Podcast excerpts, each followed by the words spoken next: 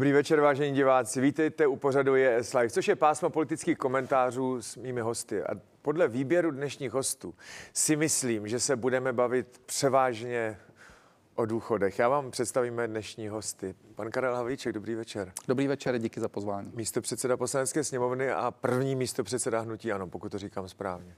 A pan doktor Zdeněk Hraba, vyhlasný to advokát, právník, senátor a předseda komise pro ústavu. To bude dnes důležité. Dobrý večer, pane doktore. Dobrý večer. My se setkáváme, točíme to v pozdním odpoledni, tenhle pořád. Je to pár hodin po té, co jste se setkal s prezidentem republiky Petrem Pavlem. To je totiž ta základní otázka, když jsem mluvil o důchodech. Jo. Teď, je na, teď je na stole tedy schválená novela zákona o sociálním pojištění, což je tedy to snížení té valorizace důchodu. Je to schváleno, schváleno oběma komorami parlamentu a čeká to na podpis prezidenta. Pokud podpis nebude, tak ta věc končí. Pokud bude, tak ta věc teprve začíná. Tak bude to končit nebo začínat?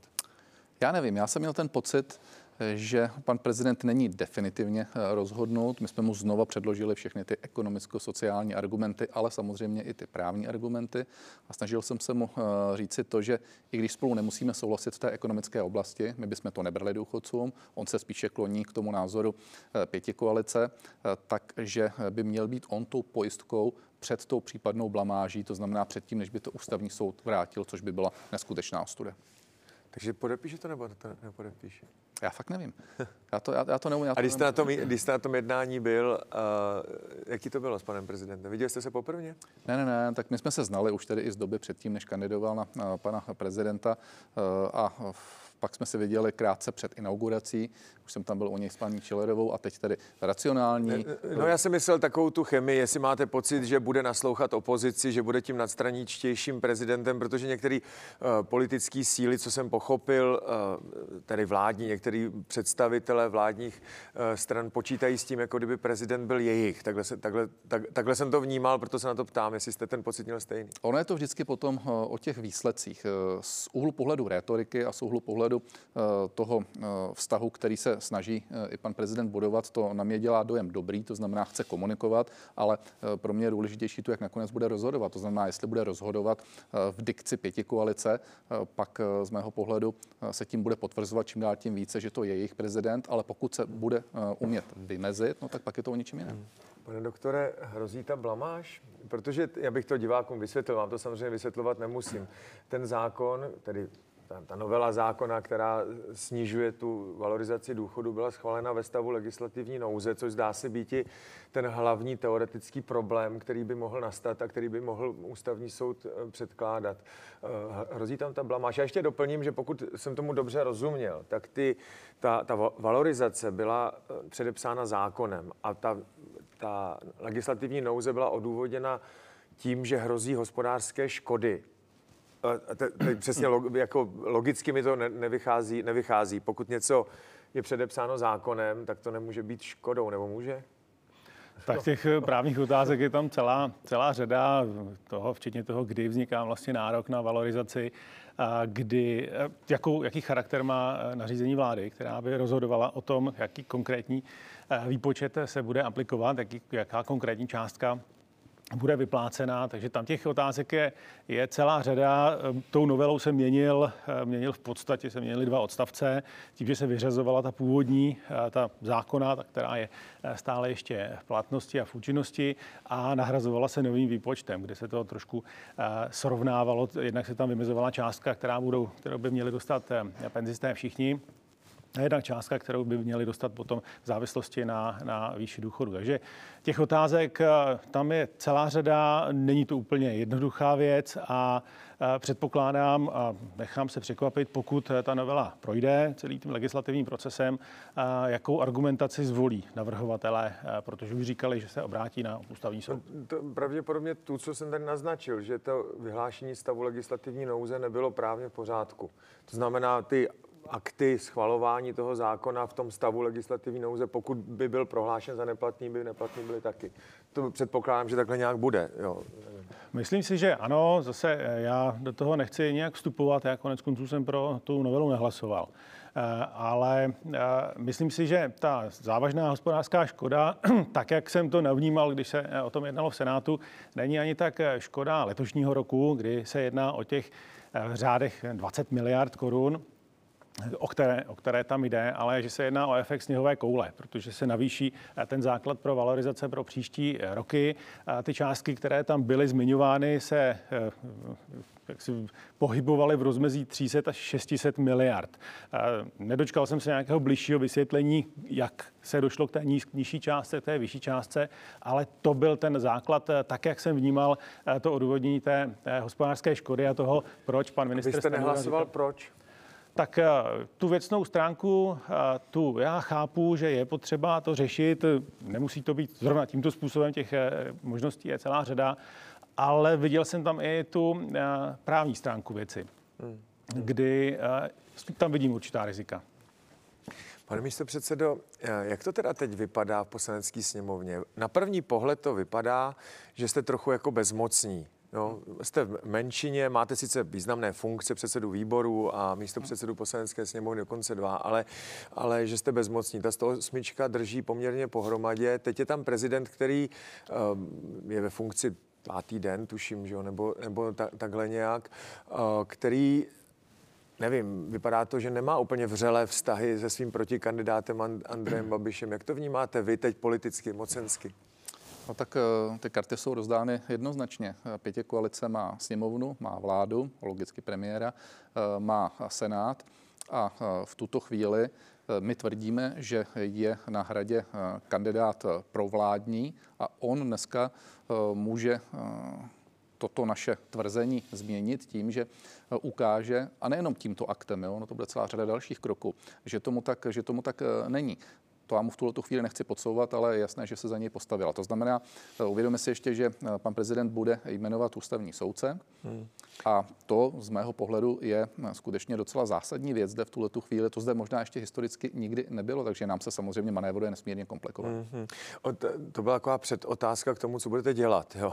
Hmm. Jestli budou pokračovat obstrukce, nebo se pokusíte hmm. teď v té módě demonstrací se obrátit na lidi, to znamená uh, nějakým způsobem tlačit na vládu nebo, nebo ostatní politické síly podporou lidí, která je viditelná, třeba ty hmm. demonstrace a podobně. My využijeme všech prostředků, eh, nic jiného také nemůžeme. Za prvé, protože ano je dneska nejsilnější stranou nejenom v poslanecké sněmovně, ale i na, české, na českém dvorku, jde za námi takřka třetina voličů a v dané chvíli je patrné, že ta vláda to opravdu nezvládá. To znamená, ať už co se týká sněmovny, obstrukce, co se týká vysoké aktivity v médiích, obrovskou aktivitu dneska máme v rámci stínové vlády, kterou vedu nově a my budeme i podporovat demonstranty.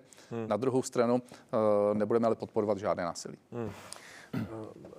Pane doktore, teď je taková móda demonstrací. Jo? Já jsem si říkal, že tenhle ten marketingový nástroj se málo používal. Takové ty hodně viditelné věci. Svolám demonstraci nebo se uh, připoutám, já nevím, ke dveřím uh, ministerstva práce a sociální věcí. Ten efekt je vždycky druhotný, protože to přiláká velkou pozornost. Pozornost lidí, po, pozornost médií a podobně. Ale na druhou stranu vidíme, že to začíná být trochu na hraně. Jo? Viděli jsme ten, tu snahu dostat se do budovy hmm hmm. Národního muzea eh, zcela evidentně, aby byla sundána ukrajinská vlajka, která je tam jenom prostě jako projev solidarity. Eh, ono je takové zahrávání si s ohněm trošku, někdy mně to přijde. Tak já nejsem zrovna příznivcem demonstrací, naprosto chápu a je v pořádku, že můžou být svolávány, že můžou lidé vyjádřit svůj názor, ale demonstrace většinou znamenají velké zjednodušení. Je no. to prostě my proti ním.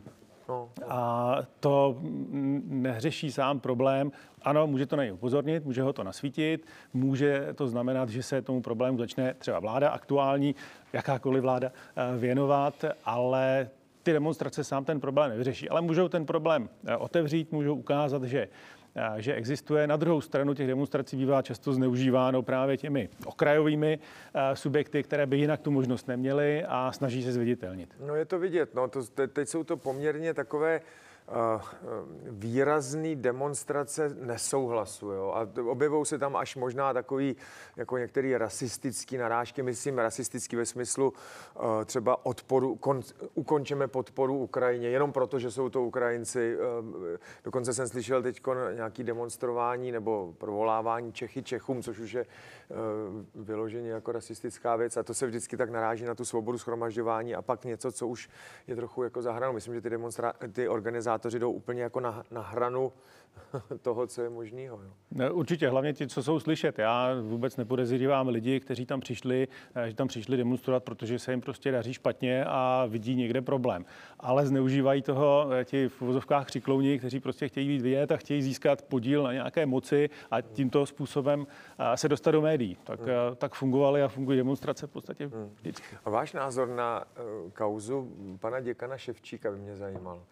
Jo, protože uh, on s poměrně nedůvěryhodným vysvětlením, že šel okolo nějak a že tam viděl zraněného člověka, šel zjišťovat, co se stalo, se zúčastnil Eh, to, toho ranu na to Národní muzeum, toho střetu s policií, nebo byl velmi blízko, a nevím, jestli se zúčastnil, ale uh, kdyby byl na té demonstraci, tak by mi to asi nevadilo, se přiznám, ale to, že byl vlastně blízko policie, která jako bránila budovu Národního uh, muzea a ještě, ještě a vysvětloval poměrně nedůvěryhodně, že se šel zeptat, co tomu pánovi udělali, ve mně jako budilo pochybnosti. Vysoká škola ekonomická zareagovala poměrně ostře, že pokud akademický senát děkana Ševčíka neodvolá, tak ho odvolá rektor sám. Tak já tu kauzu se snažím sledovat od té doby, co vznikla, snažím se dívat na ta videa, která se postupně objevují. Začíná to mít povahu tvrzení proti tvrzení. Nemyslím si, že by se pan děkan Ševčík tam nějak prál, chtěl prát. Na druhou stranu musel moc dobře vědět, kam jde a proč tam jde. A, co se týká té samotné akce, tak naprosto chápu, že může mít někdo výhrady proti tomu, že ukrajinská vlajka vysí na českém národním symbolu. Na druhou stranu byla tam, chápal bych, kdyby tam byla vyvěšená v prvních dnech eh, ruské invaze. Teď eh, se přiznám, že ten význam až tak úplně nechápu. Na druhou stranu naprosto, naprosto nesouhlasím s tím, že se DAF zvedne a jde vlajku strhnout. Tak prostě v demokratické zemi hmm. by to fungovat nemělo a podle mě v tom směru policie udělala dobře, pokud eh, demonstranci tam nepustila. Nevím, zda chtěli skutečně tu vlajku sundat, nebo to bylo zase retorické cvičení. To je otázka další. Takový podobný téma. Zdá se totiž, že podpora Ukrajině začíná být politický téma. A to zase už bude nebezpečný, protože hmm. Eh, pokud budou politické politické síly říkat, ukončeme podporu Ukrajincům, zneužívají sociální dávky, nechtějí ukončit válku, my chceme mír a tak dále, tak to je prostě už politická karta. Zatím ukrajinská otázka příliš jako politická karta nebyla. Nebyla a e, my jsme nikdy nebyli proti podpoře Ukrajiny a jestli tato vláda e, jakkoliv s ní válčíme, musí něco uznat, tak je to to, že jsme byli v celku vstřícní e, ve smyslu toho, jaká dělala opatření. Mohli jsme diskutovat nad někým technickým provedením a podobně.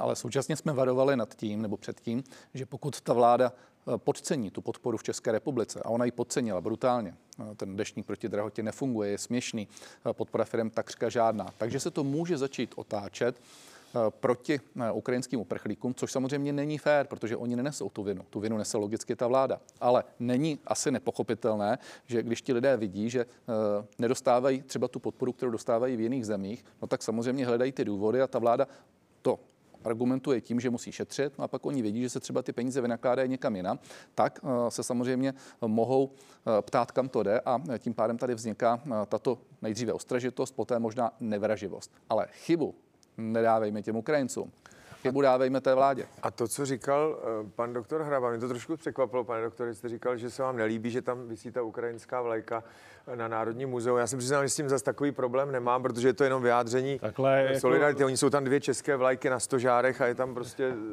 No, nelíbí, to je možná ostré slovo. Jako nevidím důvod, proč by tam eh, nutně musela být. Na druhou stranu mě to nějak jako nevadí. Eh, ale naprosto chápu, že někdo vidí a tak, jak pan místo předseda říkal, eh, napadá v podstatě ty, ty adresáty těch, těch dávek a poštvává v podstatě český národ vůči těm Ukrajincům, kteří tady jsou.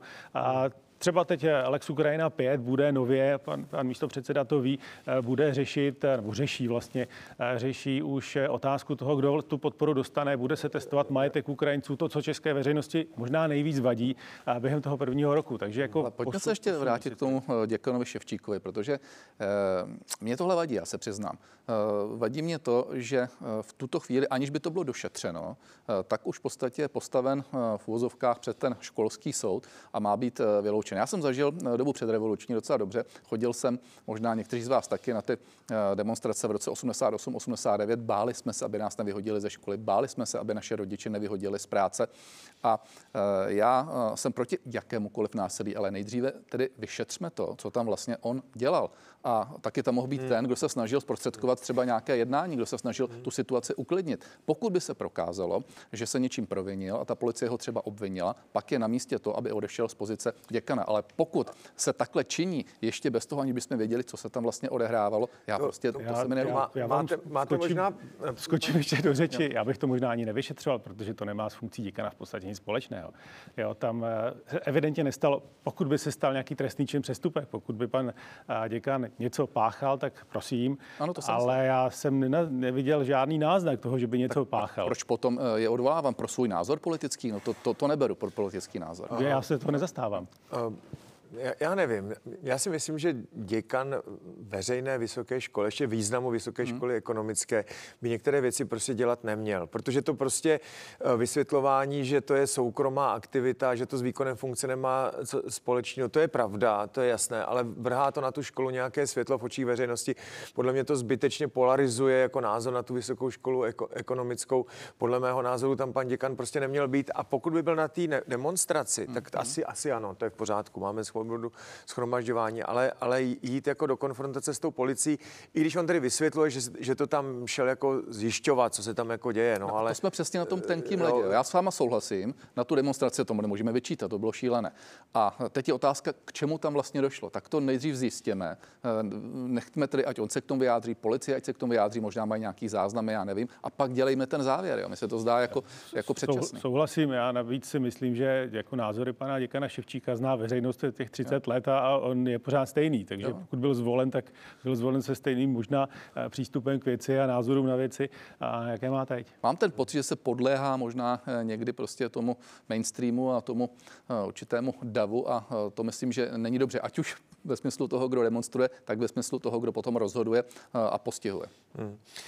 Pane místo předsedo, v pondělí tady byl Tomio Okamura a konfrontoval se s nutím ano, dá se říct, že oni jsou samostatnou jako stranou a tak, ale současně pořád říkal, eh, že chce vládnout, aby mohl prosazovat svůj program. A já tomu totiž vůbec nerozumím. Tak buď je to politická hra, jo, že po volbách je pak všechno jinak. Jo, že teď vlastně vy vylučujete Tomia Okamuru jako potenciálně koaličního partnera, on teda o vás teda nevylučuje, ale nemluví o vás moc hezky. Uh, logicky mi za to nevychází, s kým jiným byste jako vládli. Z ODS, pokud vyhrajete volby. A vypadá to, že te, vyhrajete, protože uh, vaše preference teď jsou 32% samostatně. Hmm. Uvidíme, jak se samozřejmě poskládají ty koalice před volbami jako proti vám, ale vy jste jako jednoznačně nejsilnější politickou stranou. Musíte počítat s tím, že vol, volby vyhrajete, což upřímně hmm. je, i jako pravděpodobný. Tak já, já jenom... No tak vždycky je to o tom, eh, když je vyhrajeme, o kolik je vyhrajeme a kolik dostanou ty strany ostatní ve smyslu toho, jaké jsou schopny udělat koalice. Vemte si, že třeba v komunálních volbách celá řada Eh, subjektu říkala, s vámi nepůjdeme nikdy do koalice. A neříkám teď, jestli to byl subjekt takový či onaký. Pak jsme vyhráli docela, řekl bych, přesvědčivým způsobem ty komunální volby a eh, celá řada z těch subjektů najednou chtěla ty koalice dělat. Takže já zase eh, nedělám účet bez hostinského, počkejme si vždycky na ty volby. A co se týká SPD, tak my s nimi spolupracujeme na určitých věcech ve smyslu opoziční práce. To je pravda, to ani není možné jinak. Ale pro mě jsou opravdu nepřekročitelné dvě věci a to je vystoupení z EU nebo jakákoliv snaha uh, se snažit o různá referenda, typu tamhle to, co udělal Cameron, a uh, druhá věc vystoupení z NATO. Přesto, přesto nejde u mě vlak. Já jsem tady schválně řekl, že pravděpodobně vyhrajete volby. Uh, ono to z těch průzkumů vyplývá, bylo by jako trochu jako pozoruhodné, kdyby v těžké hospodářské situaci hmm. vaše preference spíše nestoupaly. Jo. Hmm. To tak prostě bývá. Opozice samozřejmě logicky v průběhu vládnutí věč, většinou posiluje. Zatím ten rozdíl není nějak zvlášť ve, veliký. Uh, myslím, stávající koalice by vyhrála ze 41%, což by jim dávalo zase uh-huh. pohodlnou většinu. Čím to jako je? Hospodářská situace moc dobrá není. Uh-huh. Uh, Opozice má výrazné vůdce, teda lídry Andreje Babiše, Tomia Okamury. Eh, pořádají se demonstrace z nespokojenosti, klesá reálná eh, mzda, eh, to prostě klesá a vládní koalice pořád jako vede. No, jako one, v tom součtu, myslím, jo? To je ona je otázka, vždycky ten součet je trošku diskutabilní. Tak jedna věc, že jsou různé agentury, různá čísla. My jdeme jako pomalinku nahoru, ze 27% jsme dneska na 1, 2, 30%, což ale za rok není z mého pohledu vůbec špatný výsledek a ono je to trochu o trpělivosti a ono potom rozhodují hodně ty malé strany. To znamená, ono svým způsobem, jestli má 39 nebo 41 eh, třeba ta X koalice, je věc jedna. Věc druhá je ta, jestli se tam dostane některá z těch malých stran, protože kdyby tam třeba se dostalo, řeknu příklad ČSSD nebo já nevím, eh, přísaha nebo eh, někdo z těch menších stran, no tak ta matematika byla úplně jiná. Jinak se to nakonec načetlo a pěti koalice by neměla třeba 108, měla by méně. Takže v tomhle tom já jsem, já jsem při zemi, máma před sebou ještě dva a půl roku, může se změnit celá řada věcí a my dneska nesázíme na strany jiné, my sázíme sami na sebe a chceme jít jako strana, která je identická, o které si voliči mohou říct. Ano, víme, co je u vás dobré, co je špatné, eh, budeme vás volit, anebo vás nebudeme volit, ale dávat se dohromady s někým dopředu a ztratit tím svým způsobem svoji originalitu. Já jsem přesvědčen, že tato pětě koalice neskončí ani na válce, neskončí ani na energetické krizi, ale skončí na té pěti koalici. Jejíž jediným pojítkem je nenávist, anebo Vůči obava, že... No, eh, takhle, já jsem tady několikrát komentoval to, že se mi zase na druhou stranu moc nelíbí ta věc jako uh, vyloučit Andreje Babiše z politiky. Hmm. Jo, má prostě podporu veřejnosti, máte 30% hlasů, uh, ten mandát být v politice nedostává od konkurence politické, ale od těch voličů. Jeho kauzy skončily tím, že není uh, ministr, teda myslím to trestní stíhání, tím, že není ministr nebo předseda vlády, tak není ani v konfliktu zájmu potenciálním, takže to zase brání Andreje Babiše. Na druhou stranu on říkal, že se stáhne z, ve, z veřejnosti, hmm. jo, nebo z veřejného vystupování, omezí svoje mediální výstupy. No já nevím, jo, já jsem včera viděl na TikToku, jak hmm. tam tančil a ukazoval, že má radši uh, smažený sír uh, než pizzu. Mně to teda nepřijde, že se úplně stahuje. No, uh, je to, je to jinak, než jak to bývalo. Býval každý den nějaké vyjádření a tak dále v médiích, tak teď je to, teď je to skutečně uh, jiné. My jsme si to rozdělili, on se víc věnuje regionům, bude hodně jezdit v rámci kontaktních kampaní. Paní Alena Šilerová bude dělat sněmovnu, já budu dělat stínovou vládu, nebo děláme takto, ale samozřejmě on je předsedou strany. a jako předseda strany samozřejmě nějakou viditelnost má a to, že pracuje se sociálními sítěmi, možná méně v té odborné uh, části jako a více v té zábavné. Přesně tak, tak na tom není špatného, ale má obrovskou podporu stále. Uvědomíme si jednu věc, že je to možná jediný politik v České republice, který dneska umí zaplnit náměstí. To je fakt. No nevím, abyste se nedivil. Eh, Jindřich Reichl celkem zaplnil eh, to staroměstský náměstí, ten Vrábel taky, myslím, zaplňoval staroměstský ale to náměstí. Je něco, nebo, ale to je něco jiného. Něco Václavský jiného, náměstí. Něco jiného, když uděláte demonstrace, tak to, kdybychom udělali, tak nám tam taky přijde asi hodně lidí a možná i jiným stranám. Ale něco jiného je jezdit město od města, obec hmm. od obce. Já jsem s ním projel skoro 300 míst za poslední rok a musím říct, že byly uh, ta náměstí, nechci říct všechna, ale bylo tam hodně lidí. Hmm. Pane doktore, vy, vy jste nejen doktor práv, ale jste také ekonom. Jo? A tak pojďme k dalšímu tématu. Zdražování, to prostě hýbe veřejností. Uh, víte, já jsem dával takový příklad. Jo? Když za socialismu oznamovali zvýšení cen, to znamená inflaci, tehdy byly ceny určené nějakým cenovým úřadem, nebo kdo to dělal, tak někdo vystoupil televizi, nevím, jestli to byl předseda státní plánovací komise nebo šéf toho cenového úřadu a říkal, že má pro občany dobré zprávy, že zlevnili lokomotivy a nákladní auta a, a, a trošku blbou zprávu, že zdražilo pivo, chleba a ma, maso samozřejmě. A v, a v průměru to vyšlo, že vlastně se všechno zlevnilo. A já vám dám takový příklad, jo, protože před dvěma lety ta inflace už byla viditelná, nicméně, nebo před rokem, nicméně potraviny skoro vůbec nezdražovaly. Tam to, ten nárůst hmm. prostě nebyl. To znamená, pocitově pro lidi to, bylo to číslo inflace, ano, ale při tom běžném nákupu eh, to necítili. Teď je to přesně naopak kdy pocitově lidi vidí na tom běžném nákupu, hmm. anebo při platbě složenky za elektřinu nebo plyn, že je to přesně naopak. A začínají být velmi nervózní. Oprávněně nebo neoprávněně, jinými slovy. Ceny energií klesnou, vrátí se někam jako do normálu, ceny potravin klesnou a vrátí se do normálu, protože Česká národní banka říká, že příští rok má být inflace 2%, nebo takhle nějak. Hmm, hmm. Tak uh, máme se bát, nebo lidi jsou nebo zbytečně? Tak eh, inflace má řadu příčin. Jednak je to ta nákladová, to znamená hlavně energie, eh, což se nepochybně promítlo, cena hnojiv a tak dál. To, to se třeba do potravin promítlo výrazně.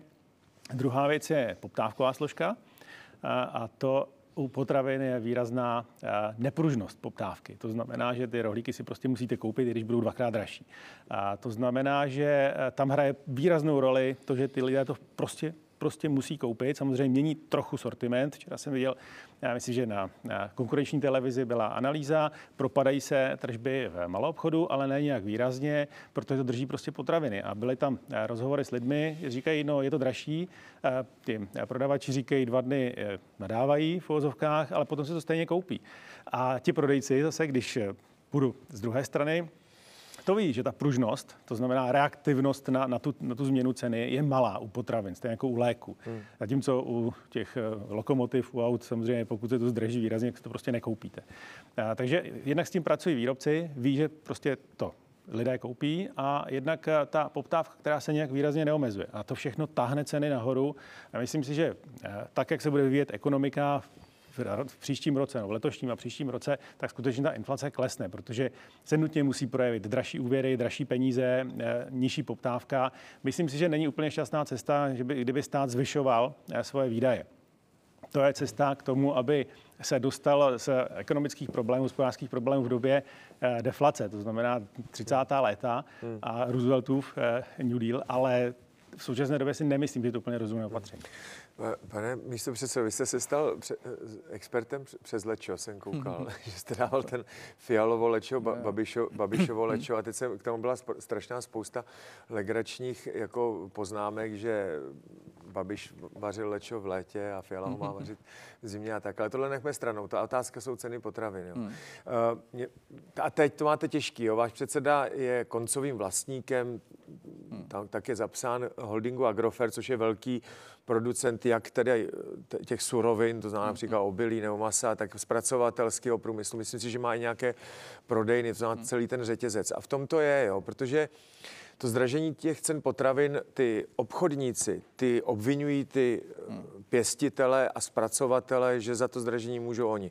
Potom uh, ty pěstitele nebo ty, ty prvovýrobci, ty zase obvinují ty obchodníky, že na tom nehorázně vydělávají. To je obrovský politikum. Dokonce jsem viděl ministra zemědělství, jak říkal, že něk, u některých položek obchodníci přeráží až 100%. Obchodníci se říkají, hmm. uh, že to není pravda. Kde, kde, jak to je? Jo? Vy byste to měl vědět, jo? váš šéf to určitě ví. Jo, jo, a uh, my to samozřejmě i říkáme. Tak celý ten problém je v tom, že dneska drtivou většinu českého trhu ovládá 11 řetězců. Uh, a uh, tady už je ta odpověď. To znamená, oni pochopitelně mají to rozhodující slovo a oni sledují, kam až ten zákazník je schopen jít a eh, úplně typické je to třeba na eh, ceně vajíček. Když se podíváme, tak dneska vajíčka se prodávají, pokud nejsou v nějaké slevě, i za 6, 7 i 8 korun a podívejte se, za kolik je tam prodávají ti potravináři nebo ti zemědělci. Ty marže jsou neuvěřitelné těch řetězců, ale hlavně ta diskuze mi se zdá někdy úplně uchylná, protože každý stát by si měl vážit toho, pokud má zemědělce a potravináře. A je úplně jedno, jestli jsou velcí, jestli jsou malí, jestli to jsou živnostníci. Mi z toho utek. Jsou to ti, kteří prostě by měli produkovat. No. A mám někdy pocit, že eh, naše vláda v takové té svaté válce proti Babišovi, když on je jenom součástí toho, eh, dneska v podstatě adoruje eh, řetězce a de facto dává... Adoruje, neadoruje, říká, že za to můžou oni. No, minister zemědělství teď poprvé otočil, ale jinak bych řekl, že to bylo no, spíše no, v jejich ne, prospěch. Ne, právě, protože u ministra zemědělství mi to trochu připomíná um, takovýto vyjadřování, kdo byl znáte takový ten systém, kdo byl naposledy v kanceláři, jo? Kde, kdy, protože za, ta jednání v průběhu dne se zapomenou a člověk si pamatuje ten názor uh, toho posledního, takže ten trošku, uh, trošku otáčí. A mimochodem, může s tím vláda vůbec jako něco dělat? Je to špatný jako cíl uh, otázky s cenama potravin, kromě změny DPH, mě napadá. Částečně může něco dělat, tak může změnit to DPH, to jste řekli, my máme dneska 15% na potraviny, Německo má 7%, Poláci mají krátkodobě 0, Slováci mají 10%, 10%, a nepletuli se, tak Rakousko má rovněž 10%. Ale přece není normální, aby naši lidé jezdili nakupovat potraviny navzdory drahým pohoným hmotám do Německa, kde je trojnásobně vyšší, vyšší mzda, úplně jiná kupní síla. My se dostáváme do situace, že Česká republika je takřka dneska nejdražší zemí v celé střední Evropě skrze potraviny. No a já se snažím zjistit, kdo, kdo za to může, protože podle mě to není tak uh, složitý zjistit. Já bych řekl, že to bude kombinace všech tří, jo, jak těch výrobců, no, teda prvovýrobců, tak zpracovatelů. Ale tak těch, shodneme se na tom, že těch výrobců no. se ty uh, náklady, vy jste to nazval nákladou inflací správně, no. uh, se projevují výrazně víc, protože oni mají uh, pochopitelně ty energetické vstupy hmm. gigantický a oni to promítají do těch cen. Třeba co se týká těch vajec, tak 70% z ceny vajec činí krmivo. Myslím tím ceny hmm. od toho zemědělce ku těm řetězcům. 70%, to znamená, krmivo se váže na co? No to se váže na hnojiva a hnojiva se vážou na co? Ty se vážou na ceny energií. A my jsme s těmi cenami energií neudělali nic moc velkého na rozdíl od jiných zemí. To bude ještě jedno téma. Teď, mě zajímalo téma potravinové soběstačnosti. To je taky velká, velký politikum. A já se přiznám, že taky jsem z toho trochu zmatený, jako hmm. slovy majora Teraského vola, jaký zmatený, zmetěný. Jo. Protože z mého pohledu je logická potravina, potravinová soběstačnost Evropské unie, se přiznám. Protože chápu, že třeba v přírodních podmínkách Španělska hmm. je snazší a pravděpodobně levnější pěstovat zele, některé druhy zeleniny hmm. tam, zatímco zase obilí u nás, protože by to zbytečně zdražovala doprava. Ale uh, to politikum spočívá v tom, že jako dost velká část politických stran a politických představitelů říká, potraviny budou levnější, až budeme potravinově soběstační. To znamená ve všem, ve výrobě masa, ve výrobě zeleniny, ve výrobě mléka, mléčných produktů a tak dále. A podle mě je to jako nesmysl. No tak za prvé, eh, ta bezpečnost potravinová je dána dostupností, to znamená, aby jich vůbec bylo dostatek. Všimněme se, že třeba ve Velké Británii byl nedostatek v současné době, protože se spolehalo na dovozy. A druhá věc jsou samozřejmě ceny. No a e, uvědomme si, že Evropa se střílí e, do e, kolene, protože celá řada ekologických klimatických opatření znamená dneska to, že se snižuje chov prasat a v posledních dnech přišla dokonce Evropská komise s tím, že se zavedou emisní povolenky, nejdříve přes registraci, pak přes emisní povolenky na chov dobytka, na chov krav. To znamená na vypouštění metanu, aby jsme byli tady přesní, na říhání nebo prdění krav. No, fajn, ale to všechno bude znamenat pochopitelně zdražování a nebo eh, krátkodobý či dlouhodobý nedostatek, hmm. protože se to bude tím pádem muset dovážet. Doplnil ještě o rostlinnou výrobu. A omezování pole na 30 hektarů samozřejmě znemožní obhospodařování eh, velkými stroji. Zase ty nákladové jednotky na jednotku eh, vyrobené produkce vzrostou, protože prostě si budou muset zemědělci pořídit eh, jiné stroje a to je podle mě naprosto špatná cesta. Tam prostě úspory z rozsahu fungují jako všude jinde a v tom zemědělství je to prostě klíčová A ta potravinová věc. soběstačnost, je to v rámci České republiky nebo to máme vnímat v rámci Evropské unie? Tak eh, tady je otázka, co je vlastně takzvaný relevantní trh, který se posuzuje třeba v rámci hospodářské soutěže. Samozřejmě, že eh, můžete dovést rajčata ze Španělska, eh, ale pokud budou nějaké problémy s distribucí, tak by měla být nějaká strategická zásoba nebo výroba v České republice, pokud se českým cibulářům nevyplatí vůbec vyrábět. Mě nejde o otázku právní, mě jde o otázku jako logickou, jo, politickou. Ekonomickou. No, ty no, distribuční řetězce nemusí, nemusí nutně být tou, tou ideální eh, cestou, pokud je ten distribuční řetězec dlouhý. Tak, tak konkrétně, Tomio Okamura říká, že eh, čeští producenti nemají odbyt a pokud by ho měli, tak by byly podstatně levnější než to dovezené zboží ze zahraničí, potraviny. Eh, a to proto, že ty mezinárodní obchodní řetězce české občany okrádají, protože mají dohody s těma, s těma výrobcema, velkovýrobcema zahraničí, což je samozřejmě podle mého názoru úplný nesmysl, ale na určitou část veřejnosti to může působit působit a určitou část veřejnosti to samozřejmě může zneklidnit. No, tak jedna věc je, že si část veřejnosti koupí raději eh, polská vejce, protože jsou levnější a pak se vyplatí samozřejmě těm eh, řetězcům dovážet polská vejce. Druhá věc je, že ty podmínky nastavené v roce 2004 při, při vstupu do Evropské unie byly prostě pro české zemědělce diskriminační. To byly. Prostě čeští zemědělci neměli takovou podporu, jakou měli eh, zemědělci v okolí a nutně se to projevuje i těch dalších 20 let v tom, kolik mohli investovat, jaké měli zisky a tak dále. No, ale pozor na jednu věc, jo. To, co jste říkal, ono může být zrádné. Ono totiž na první pohled vypadá logicky, to, co říkáte. A je to nějaký trh a třeba si přivezeme levnější vejce nebo možná levnější mléčné výrobky, ačkoliv paradoxně tady to mléko, eh, jak si eh, v je od nás, České republiky, vyvezeme ho ven a pak si přivezeme nějaké dražší věci. Pomíjím ale eh, to, že to likviduje eh, naše třeba potravináře, No ale to se nám může vymstít. Vymstít v tom, že až tady nebudou, tak budeme teda zcela závislí, protože je logické, že oni budou tím pádem třeba utlumovat svoji aktivitu. A v momentě, kdy ti nadnárodní hráči vycítí to, že my jsme zásadně nesoběstační a že jsme na nich zcela závislí, věřte tomu, že ty ceny půjdou nahoru. To je ten příběh toho řetězce, kdy se říká, že vlastně ty řetězce jdou do slev. Je to skvělý. Vlastně si tady nakupujeme levněji. Jenomže oni si velmi dobře počkají na tu příležitost, až to budou mít zcela pod kontrolou. A v tu chvíli už nezbyde nic jiného, než nakupovat ty výrobky jenom od nich a pak už to bude za jejich ceny. A ne, neživme v iluzích v tom, že 11 hráčů na malobchodním trhu není schopno se i nepřímo nějakým způsobem domluvit. No a tak na to máme úřad pro hospodářskou soutěž, trestný čin nekalé soutěže je trestným činem, tak to jde o kriminál. Těžko že? se to někdy, ale těžko se to ale někdy prokazuje. Prostě oni se přizpůsobí té poptávce do značné míry a můžete říct, je to tržní. Tržní to je, ale to ještě neznamená, že to je. Tak že to je se to trestat, může to trestat úřad pro ochranu hospodářské no. soutěže, no. jednak jako kartelové dohody, jednak jako zneužití dominantního postavení no. a jednak jako zneužití významné tržní síly, což právě v tom potravinářství funguje, hmm. že si nesmí ty řetězce vynucovat nějaká protiplní a tak dále. Ale jak to v praxi funguje, to je druhá věc. To víme, no, jak no ne, no právě, protože eh, já jsem tady měl předsedu agrární komory a ten mi říkal, že třeba když čeští potravináři chtějí vyvážet do Rakouska, tak si, jsou s tím spojený obstrukce. Rakušané to prostě rádi nemají a on mi tady dával příklad, nevím, jestli je pravdivý, že když jede český eh, nákladák s potravinama do Rakouska, tak oni přesně zkontrolují počet náprav a hloubku dezenu, pneumatik a technický, technický parametry, jestli to může vozit, jestli má všechny ty veterinární a, a, a zdravotní průkazy, eh, řidič a tak dále. A dost často se stává, že prostě to tam zdržujou a, a, a takhle jako brání svůj trh. No. No, tak, a to byl jenom takový příklad, co mi tady říkal, co jsem vůbec jako nevěděl. Je to potom to, co jste vlastně říkal, tak um, buď se eh, chovají všichni proevropsky, anebo se různé země začnou uh, trošku uzurpovat no. uh, ten svůj prostor a uh, snaží se být více soběstačné a pak se to začne celé hroutit. Já jsem totiž trošku, nechci říct vychován, ale prožil jsem si covid a viděl jsem i tu solidaritu, jak to bylo v době, kdy se Evropa měla dělit o roušky, o respirátory, jak to mělo být s vakcínama a tak dále. A najednou vidíte, že ona ta solidarita je něco jiného v době, kdy svítí sluníčko a všechno je v pořádku. A potom je to něco jiného, když je problém. A potom, pochopitelně, když ten problém je, tak vždycky ta vyšší míra soběstačnosti té dané zemi, anebo i tomu celku jako Evropě pomáhá. Hmm. Tak a teď poslední téma. Eh, Česká národní banka. To je uh, jako kauza, která hýbe jako odbornou i politickou veřejností. Já, já to ze stručně. Jsou tady dva tábory. Jo. Jeden tábor říká, úrokové sazby jsou příliš nízké a, a kurz koruny je příliš silný.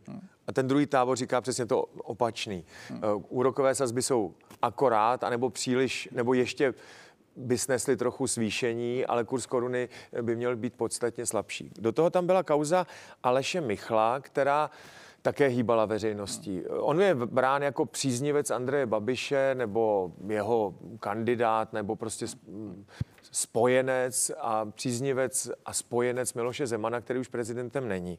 A on neměl uh, tu, tu prohlídku na, nebo prověrku. prohlídku, prověrku na stupeň přísně tajný. Teď ji má, takže uh, ta debata, která jako hořela poměrně intenzivně, asi zhruba dva týdny, že uh, by měl být odvolána podobně je pryč. Ale zůstává ta otázka, jestli Česká národní banka postupuje správně nebo ne.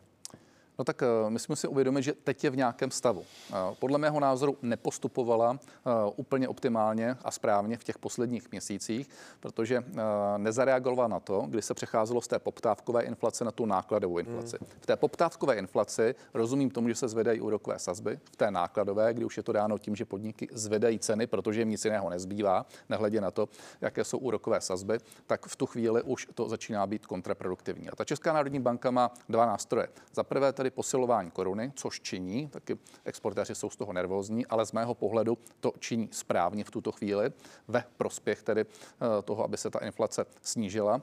A druhá věc je eh, výše úrokových sazeb. S tím už bohužel nic neuděláme. To se utrlo za řetězu, byly vysoké, jsou vysoké a ta centrální banka to nemůže dneska udělat, takže skokově to sníží třeba na to, jak by si všichni představovali a bude to muset chvíli držet a potom postupně, postupně snižovat. Nicméně s tou inflací pochopitelně musí bojovat i vláda a o co je to více nákladová inflace, tak o to více se musí využívat fiskální nástroje rozpočtového charakteru, případně snižování cen energií a to je to, co ta vláda brutálně podcenila. Hmm.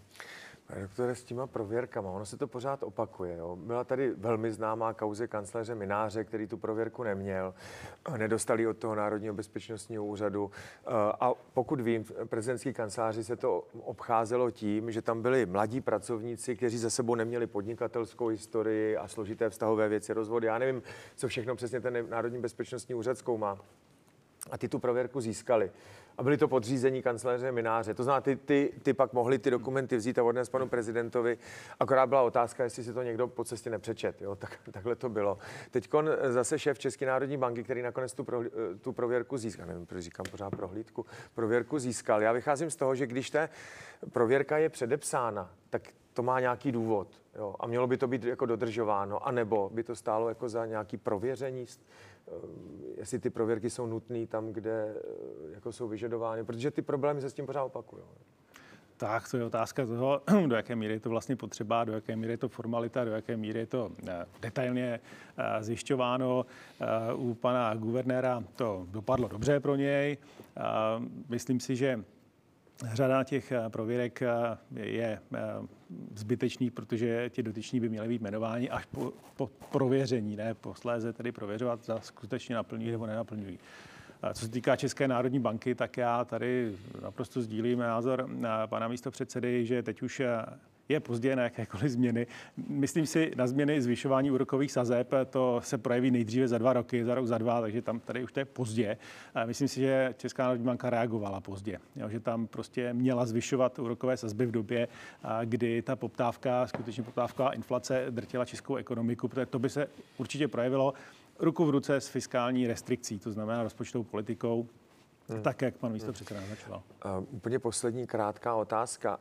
Uh, můžeme očekávat problémy bank, protože teď jsme viděli, že v Americe padlo několik bank, myslím tři nebo čtyři. Většinou to byly banky nepříliš rozsáhlé, velké, ale byly soustředěné na poskytování služeb uh, takovému tomu rizikovějšímu sektoru, to znamená těm startupům, technologickým firmám a tak. Tahle ta nervozita se přelila i do Evropy, ty akcie bank klesají stoupá nervozita okolo jako gigantu evropského Credit Suisse, eh, která je, je, je evidentně v problémech.